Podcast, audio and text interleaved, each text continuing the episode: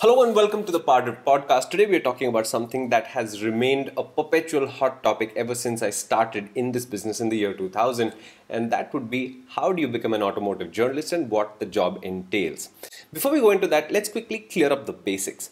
Most organizations cannot hire you if you're not a graduate, so you do need to graduate from college, and that means a bachelor's degree. Do you really need an automotive journalism or a journalism degree? Not so much.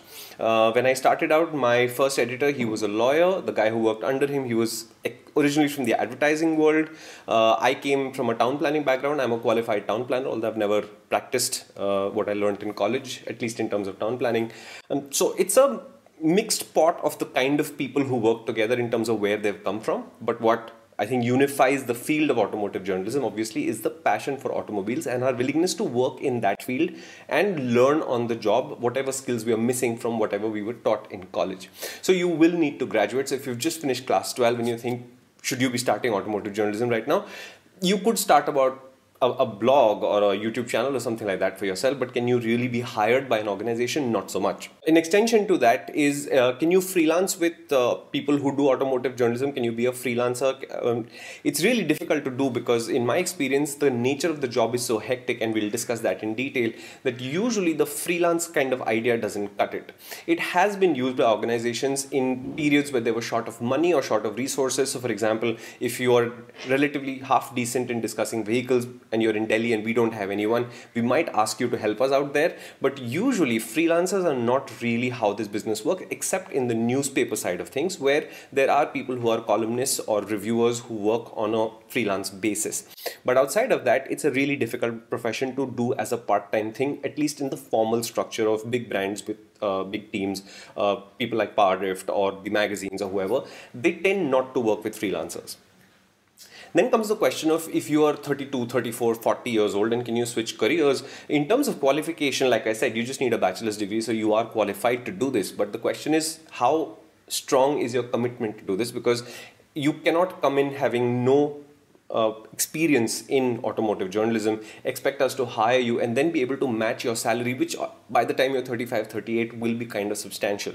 That is an unreasonable expectation. And if you're willing to work with that, it makes our lives easier. But you also have to remember that as an employer, you have to also think about things like okay, if he's 40 years old and he has a little bit of a family, let's say one child wife, uh, and you take a massive cut in the salary, is it something that is fair to you and makes the job kind of difficult? So there aren't really any rational barriers as to why you shouldn't be able to switch careers to automotive journalism later in your life.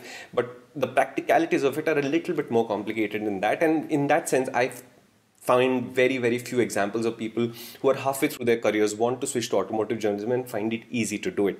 Again it's not impossible if you really really want it but it's really difficult for an employer to think about your well-being and say how do i justify the extremely low salary i'm giving you? And if a 20 year old earns that salary it's all right. But if a 40 year old earns a similar salary, the, the way the thing progresses as time passes makes it a little bit more complicated. So, in terms of qualifications, that's the basics. You just need to have a bachelor's degree of some sort. But what do you really need to know before you become an automotive journalism? I think the biggest thing you need to know is how strong is your commitment to the field? Are you willing to do this for the rest of your life? If you say yes to that answer, I think you're choosing well because emotionally it is perhaps the most satisfying job you'll ever do. And if you can hear that in the background, the construction site, uh, they now have 14 people. Since we're 32 years, they're going to be banging away for the next 23 years. I'm really happy about the 10 years or 9 years we've just saved. So, what I was saying is that the commitment has to be a lifelong commitment because as i describe the nature of the job it's not an easy job to do. It looks very glamorous from the outside. You think hey they come to office they're given keys to ferraris lamborghinis ducatis aprilias and that's what they do with their living and that's not actually accurate and we'll come to that. So can you use automotive journalism as your entire career? Yes we are examples of it. But is it something that is as easy and as glamorous as it sounds? It's not. Okay, the first thing that you need to understand about journalism in general, in Indian automotive journalism to be specific, is that it doesn't pay very well. And I'm not saying that you're going to go hungry, although I have been through that phase also. But I'm going to say that if you compare your salary with your friends, three years out of college, five years out of college, 10 years out of college, 20 years out of college, the journalists in this group will always have some of the lowest salaries in this group. So you will earn a lot more money if you, I don't know, do an MBA and join a multinational company or uh, fly aircraft or any of these professions. You will never make that kind of money with an automotive journalism career. Is it uncomfortable to live in that situation well if you are in an environment where you're constantly comparing yourself to other people and where they're at in their lives yes it will be uncomfortable. On the other hand you will probably be happier at your work than them because you are doing what you wanted to do in the first place. And that's why i continue to say that automotive journalism isn't perfect okay? The salaries are low. The workload is impossibly high. Uh, you do have to spend a lot of time outside and we'll talk about that also but the fact of the matter is, the happiness that you get from being able to do something that you'd wake up to do anyway is just such an amazing feeling that I would not trade it for the world. I've been in this business now for literally 20 years, exactly 20 years almost. And I would not trade in a thing. All the difficult times we've had, all the times I've hadn't had a meal, all the bikes I've craved for, all the bikes I've eventually got, all the bikes I've ridden, all the stories I've written, all the feedback I've got from you guys, all of it is part of that journey and I wouldn't change it at all. But I also understand that the world has changed. Okay, today automotive journalism, especially in the where the written word is concerned, especially in the website world, is heavily, heavily directed by what Google wants today. So if Google says, uh, I don't know, conical hats in Maruti Swifts are trending, I promise you, you'll come to work and somebody from your web team will insist that you write a ha- article about how conical hats and Swifts go so well together. And it's unfortunate, but it's also an essential uh, requirement today because you have to understand that most of what you see online is being consumed by you for free and the revenues that the organizations get back from it are very very minimal. And that means there has to be a way for them to make some money. And if you're not clicking on the ads and helping out then the fact of the matter is the kind of quality content that they can create goes for a toss. So then you fall into the trap of saying this is what we do well and we will continue to do this but there is an extremely large volume of work that we have to do to keep Google happy so that it continues to direct traffic onto the website. And the traffic is super important because it unlocks other parts of the revenue stream. Like you could be making deals for advertising directly with somebody who's advertising with you rather than just through Google, who obviously takes a cut when they put an ad on your website. So it gets complicated and it's a really, really hard job. But that's where automotive journalism has always begun. So you have to get over that hump. So when I joined uh, in the year 2000, I was at a magazine called Business Standard Motoring, which is now called Motoring World. The first jobs are always the basic jobs. It's it's managing the technical specification spreadsheets. Uh, it's managing basic articles. You're not going to get to test immediately. And I think I was privileged in the sense that when I joined, there weren't that many people in the business. It was very easy for me to get into testing. But today, it's a more established business with a lot of senior people in there and you're not going to get the opportunity to test something immediately. Don't get me wrong, we're not trying to snuff your passion out. We are trying to encourage you, but you have to understand that there is a ladder to this right? So if you come into an automotive journalism profession today and say that I want to test the new Audi RS7, chances are that they will say no. Even if your argument is, hey, we drive a Q5 at home, the answer is still no because somebody else is responsible for the well being of that car. And until we establish the attitude with which you will approach the RS7, is it an attitude of maturity and control or is it going to be complete nonsense? And therefore, a lot of phone calls will have to happen apologizing for what happened after that. That is the primary consideration. And in my experience, in 20 years, it's the guys who approach each vehicle maturely with calm, with respect. And respect means Maruti 800 treated the same way as a Mercedes Benz E Class because they talk to a different audience when they are purchased, but to a tester, they are the same thing. They have the same characteristics. They have ride quality, they have handling, they have balance, they have fitness for purpose, which is I paid 3 lakh rupees for the uh, 800. What does it do for that money? Versus I paid 30 lakh rupees for the, or whatever, 50 lakh rupees for the E Class, and what does that do? Is the same for motorcycles as well. If I were to meet an intern who says that's a Splendor, I don't want to ride it, but he's really excited about an R1, that's a huge negative uh, in my book because to me, all two wheelers, all cars, whatever we do deserve the same amount of respect as testers.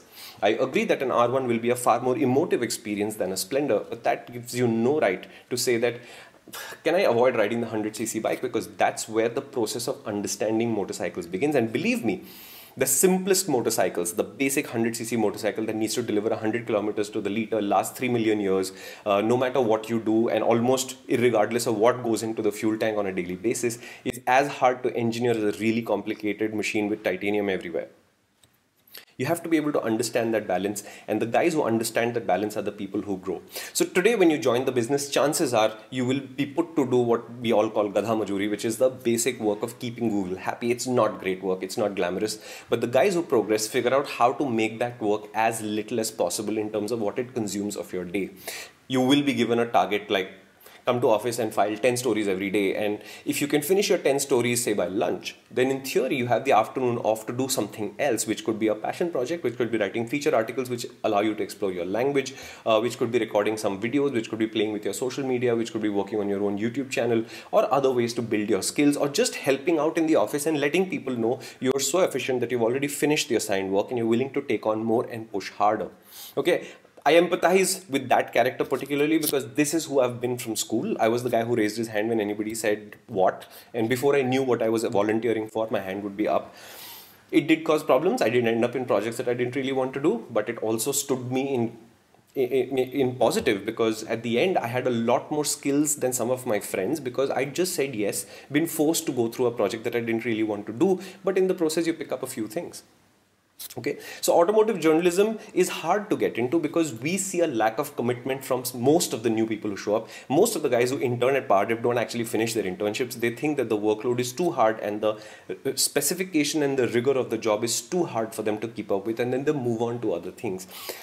I'm not proud of this. I'm not proud of the fact that the interns can't keep up, but I am very, very sure that this is an essential part of the job okay? So uh, we get often this question about you know the privileges of being an automotive journalist. You guys get to travel abroad well yes because it's cheaper to transport human beings to vehicles than vehicles to human beings in the numbers that are required to do a successful commercial launch of a product so if if uh, for example if jaguar is going to have to fly 800 f paces to reach f uh, 800 journalists in various parts of the country they go bankrupt by the end of that month it is much cheaper to figure out how to get 800 journalists to say 150 cars in one location and then do that for two weeks and have everybody drive that car. That's just how launches work. But you think that the fact that some, especially the car guys, get to fly business class everywhere is a privilege?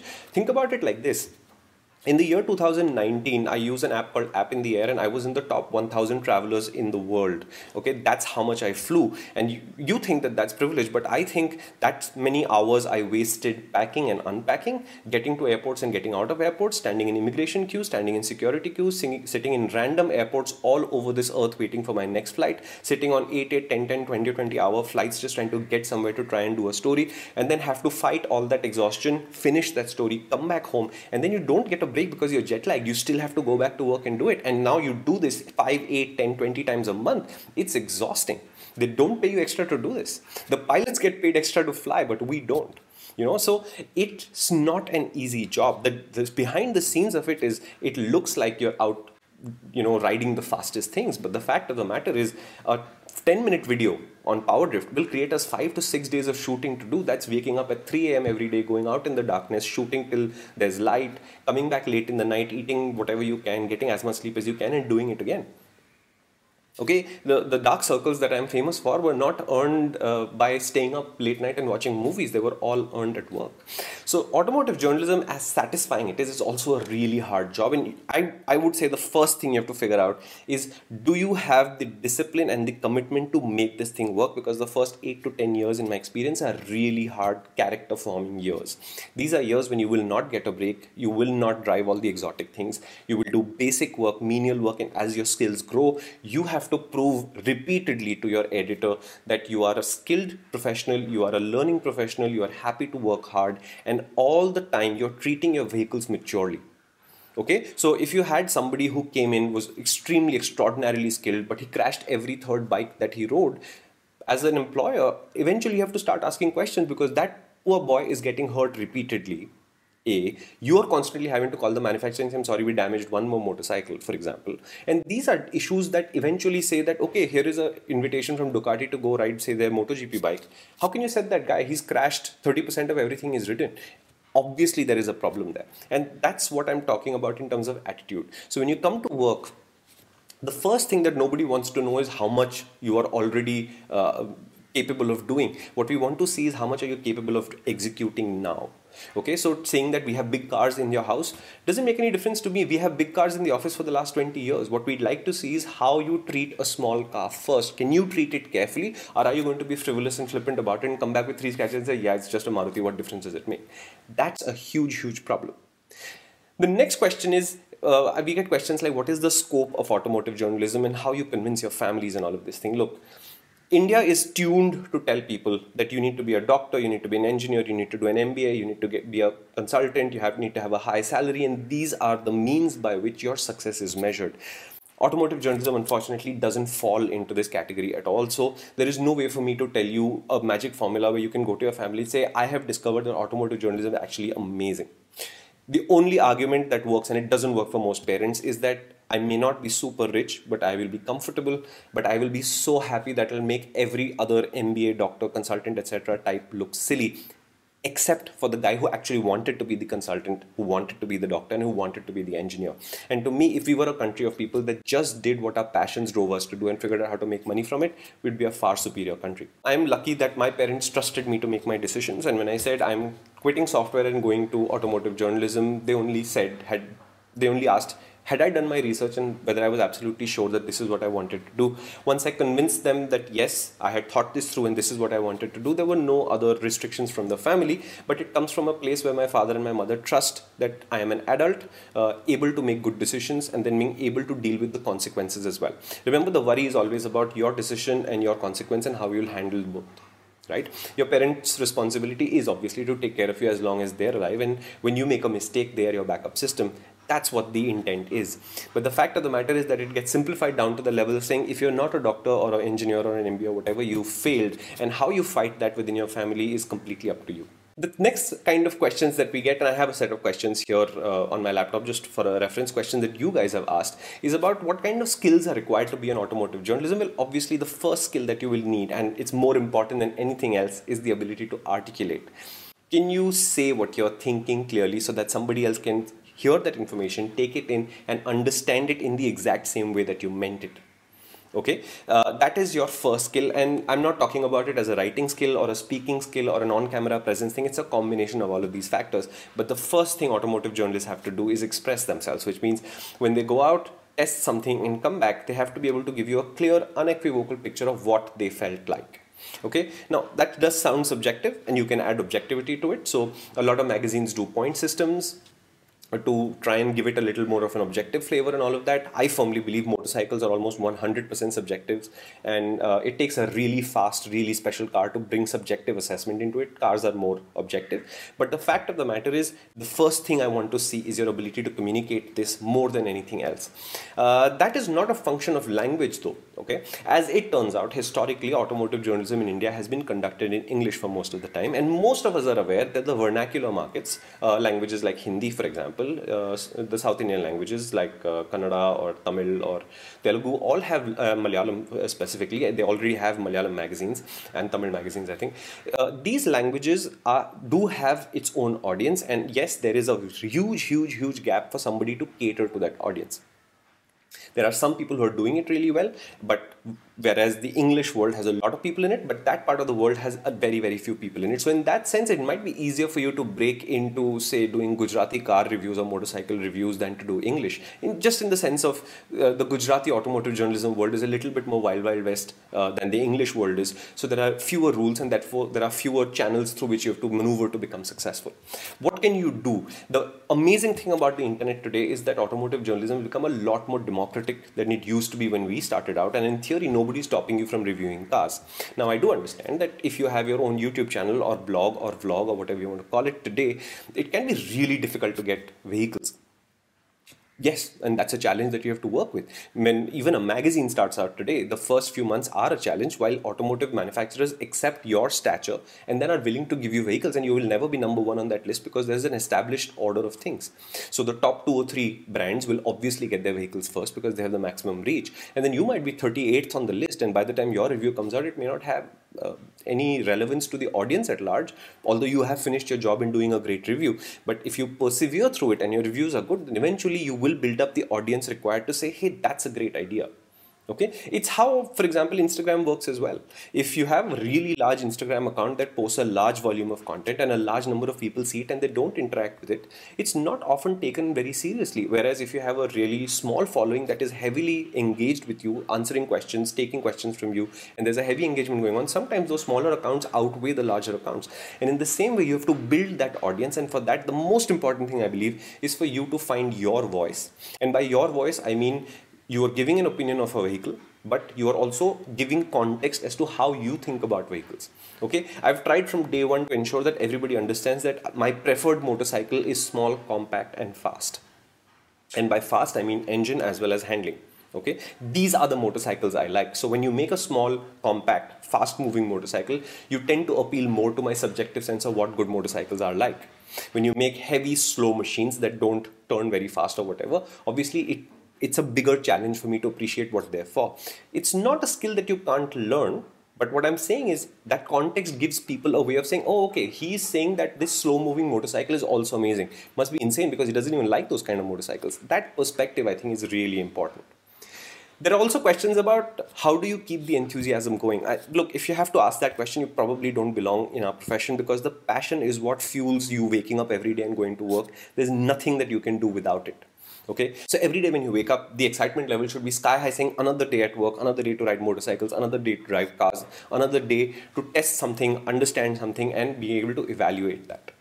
If that excitement isn't native to you you won't last in my profession. I'm, and there are i think 18 20 30 examples that i have seen over the last 20 years of people who had extreme passions when they joined and then the passion sort of faded and towards the end they were in the same boat saying i don't want to trust, i don't want to test a 100cc bike anymore. It's not worth my time it is worth your time. They do deserve the attention, and your passion has to carry you into those spaces. So, we've talked about how you enter the business and you have to be a graduate. These are the skills that you need. We have questions here about how much knowledge do you need to become an automotive journalism? Well, the more the merrier. Uh, when I joined the business as a town planner, my understanding of automobiles came only from whatever I'd studied, read, and I was interested in it. But after that, the question of what else could you be doing with your time is something that you have to answer. Do you really need to know how an engine works? Mm, I think you can get away without it, but will it help you if you knew how an engine worked? Obviously, it would, right? Would it help if you knew how electronic systems on motorcycles or cars were executed?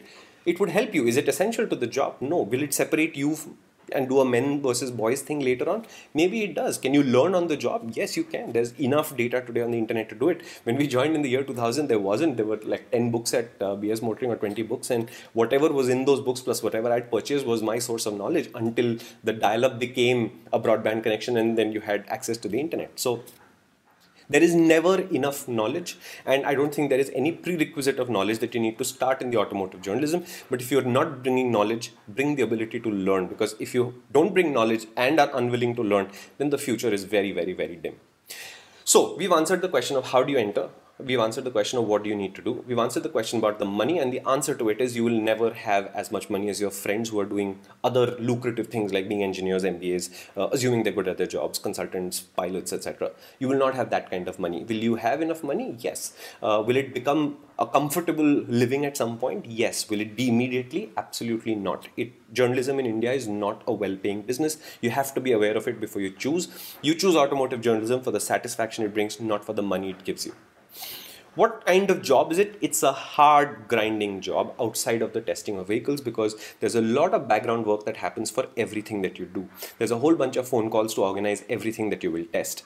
Uh, at PowerDrift, before we go for a shoot, there's a whole bunch of process that we go through in terms of organizing what kind of story would we like to do with this vehicle, what kind of places do we need to take it to to execute that story, how many people we require to do this, and then there's the process after you finish testing, which is still inside the office where you have to sit with somebody who's going to edit your video and make you look great you to help them out. And then there are other processes that go before it releases. And after the releases the comments and the feedback that we get from you. And here let me just uh, say that uh, negativity is the easiest thing to express on the internet. And one of the things i'm so grateful for at powerdrift is the fact that you guys take the time to come watch the videos and tell us how what how we've done. And usually there is some negative commentary and that always helps us improve. But what i'm really happy about is that when you love it you let us know.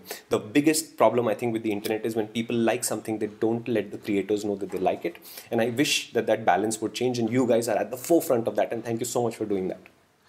The final question that I would like to ask, uh, answer are there are two or three questions. The first is a huge section on bias and how do you deal with bias. Well, I would say first of all that the guys who are using a language that suggests that everybody is corrupt, you guys need to stop watching at least my work, if not PowerDrift's work, because if we were corrupt, then we would not be able to say these things to you.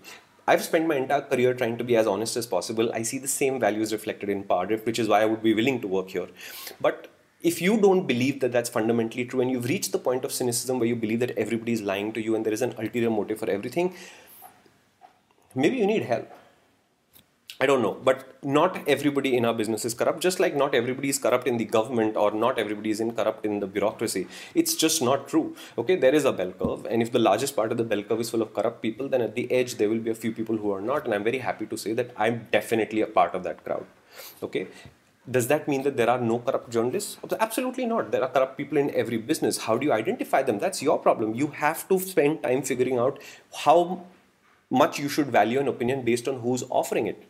If you think the guy is corrupt, then you should not be listening to his opinion. You should not be giving him the time of the day. And in the journalism business, at least, that's the easiest thing to do because my willingness to talk to you and the authority of that voice is partly derived from the fact that you are willing to listen to it. If you think I'm corrupt, you should just stop listening. And if you start ignoring a corrupt journalist and he doesn't eventually have an audience who's willing to read him or watch him, he has no legs to stand on and the corruption ends there. Why would a why would a automotive manufacturer for example abet corruption? And i'm not saying they all do. I'm saying why would they abet corruption in a case where they gain no benefit from it?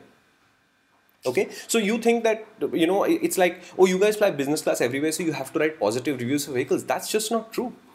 We didn't ask for the business class tickets okay first of all. Second if you're traveling 5 8 times 10, 10, times a month maybe business class is the only way that you can safely say this person will arrive and be physically in a state to test that vehicle. He this person should not arrive just so exhausted that he causes a crash there or can't write a story or can't film a video. What would be the point of doing that? Okay so the idea that these are connected to each other where the access to a globally exotic location is automatically the guarantee of a positive review no it's not. I am most of us are there only for the vehicle and the qualities of that vehicle and we've come back really upset from really really great trips because after all of this the video footage that the manufacturer offered to shoot turned out to be complete crap. It's something that we can't air. And then what do you do you spent all that time and that's what i regret. Not the fact that i went there not this whole idea that oh they flew you there so safe to do a story. All of this is irrelevant. The most important thing is always going to be the vehicle. And obviously this is a personal choice. There are journalists who feel this kind of strongly about it but there are others who may not. And it's a spectrum. Your job as the thinking person consuming this content is also to be able to evaluate saying when this guy talks content is he telling tr- the truth? Is he telling me lies? Or is this some colored version of events? And then you choose what you want to do with that information. If you think a person is corrupt stop. Just stop. Just stop following them. It does you don't need to do it at all so I would say that most of the guys that I deal with, people like Kartikeya Singhee at ZigWheels and his team, all the people at Powerdrift, most of the people we've dealt with in, in my career, they've been straightforward, honest people trying to do an honest day's job while every day facing somebody who comes up to say, you really seem to like that vehicle, what did they give you? They didn't, they just made a good car which appealed or a bike which appealed to my senses. It doesn't color my opinion, but the fact of the matter is if a vehicle excites you, and you can't transfer that information to your reader without them thinking that, oh my God, look at the excitement, he must be biased. Well, you're missing out because if I can't tell you, for, for example, that riding the Tuono oh was a life changing experience for me without Aprilia crediting my bank account with something, then obviously something's been lost in translation honesty and integrity is the core of our business. Does everybody stick to it? No i'm saying outright no it, no it's not true.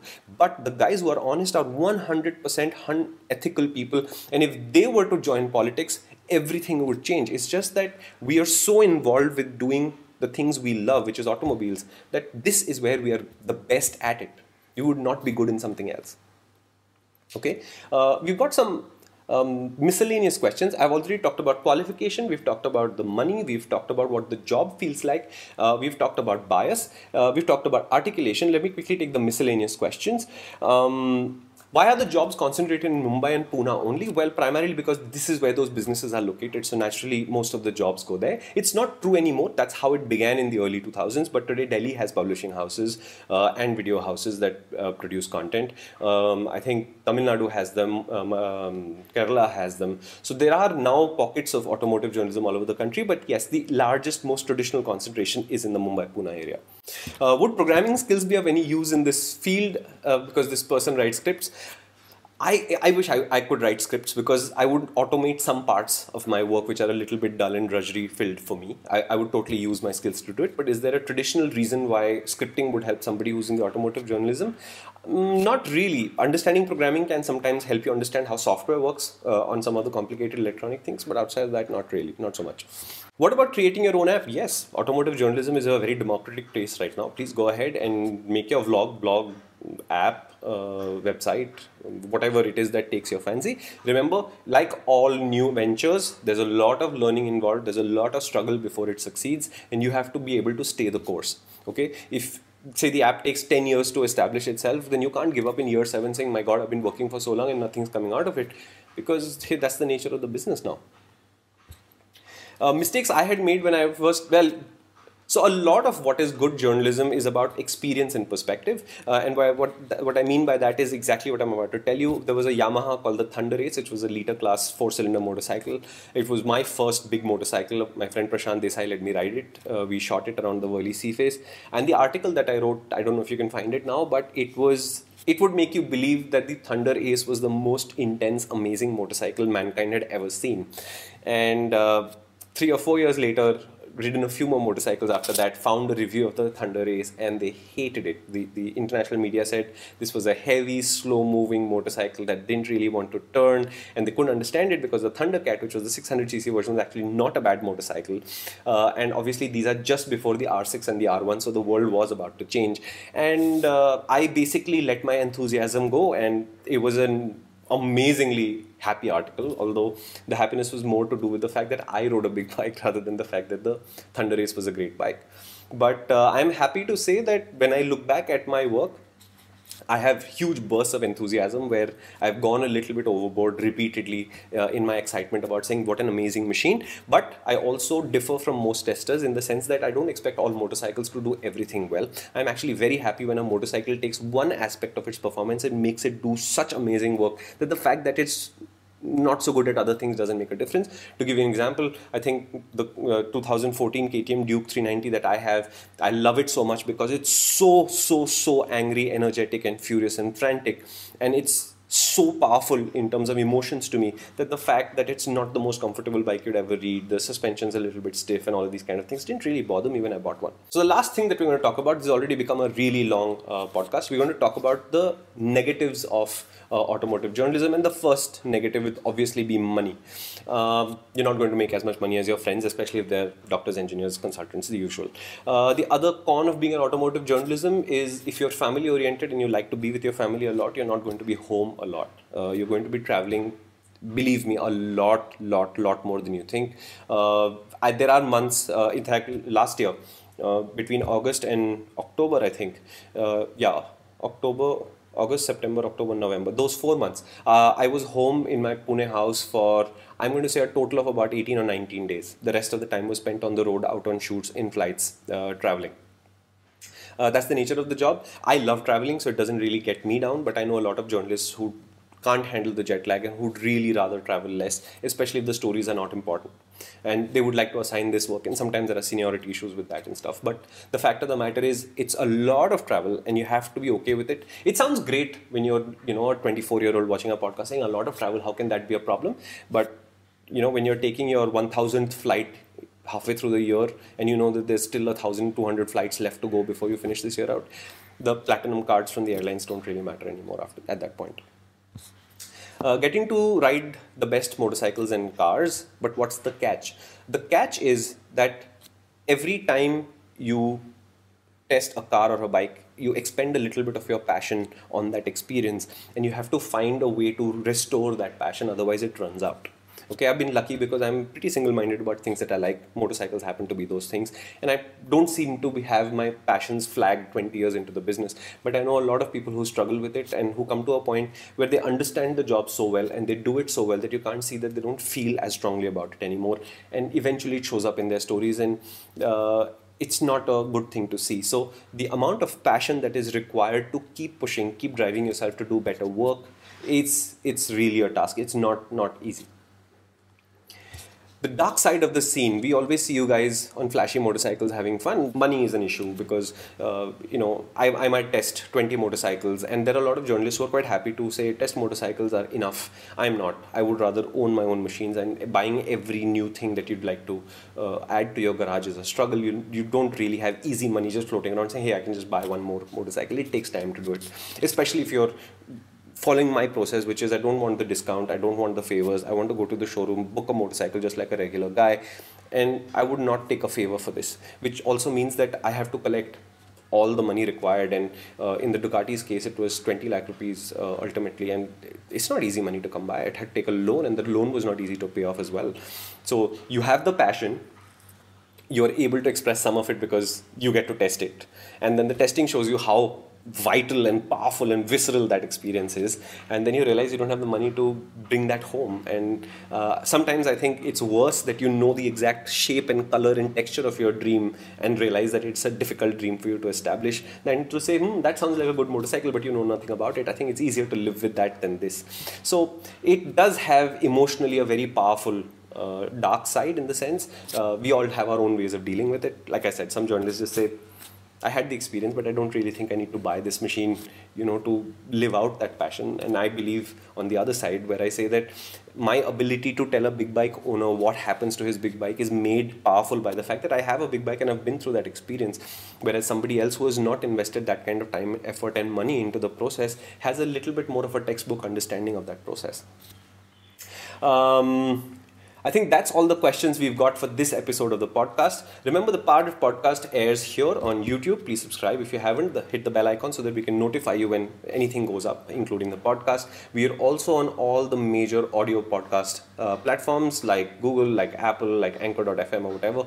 And please feel free to subscribe there if you prefer that format. Uh, we've talked about a lot of things on the PowerDrift podcast. Do write us a comment here and let us know what you'd like us to talk about next. Uh, we've already done a very, very nice series on how to buy a big bike that worked really well for you guys. We answered a lot of questions that you guys had in your head. We came back and did a live. I think we might be doing a live about this. Stay tuned, we'll announce the dates for that. Uh, this one was totally about automotive journalism. And just to give you a quick summary, you have to be a graduate to join. Freelancers and career switches in the middle. Uh, freelancers, you're in trouble. It's really expensive to have freelancers. Most people don't do it. Uh, career switches, remember, you're going from the middle of your profession to the bottom of hours, there will be a huge salary drop. You have to be okay with it. More importantly, you have to convince the magazine, the website, the blog, vlog, video guys, whoever. You have to convince them that you're okay with that drop and your family is okay with that drop. That's really the trick. Uh, the skills that you need are primarily articulation and knowledge. By articulation, I'm saying the ability to express what you're feeling. By knowledge, I mean the more you know about what's going on under the skin of the vehicle you're testing, the better you are at it. Doesn't require an engineering degree all the time, but a brain that is fertile, willing to absorb, and willing to listen is a huge, huge place to start. Uh, the profession, it will never pay you as much as competing professions, not in India, not journalism, but you will have enough money to live on. That's not really a challenge. Uh, the final thing, of course, is uh, we talked about bias, where I would try, I would like to believe that most of the people I work with are completely 100% honest people. There are bad eggs, but there are bad eggs in every business, so there's no reason why journalism will not have them. My suggestion to you is identify who you think is a bad egg. And if your data says they're a bad egg, don't argue with that person, just ignore that person. It's a lot more harmful for that person if you ignore them than if you go attack them because everybody attacks everybody on the internet today, so nobody really cares. The final thing I would like to say is 100% best job on earth is automotive journalism if automobiles is what drives you. If cars and motorcycles is what you're dreaming about, there is no job better than this, but it doesn't fall into the traditional idea of a great job, which is I'll be comfortable, I'll go to office and chill, and then they'll give me a large salary at the end of the month. These are the three things that automotive journalism doesn't do. What it will give you is all the stuff you've dreamt of, and I don't think you can do better than that.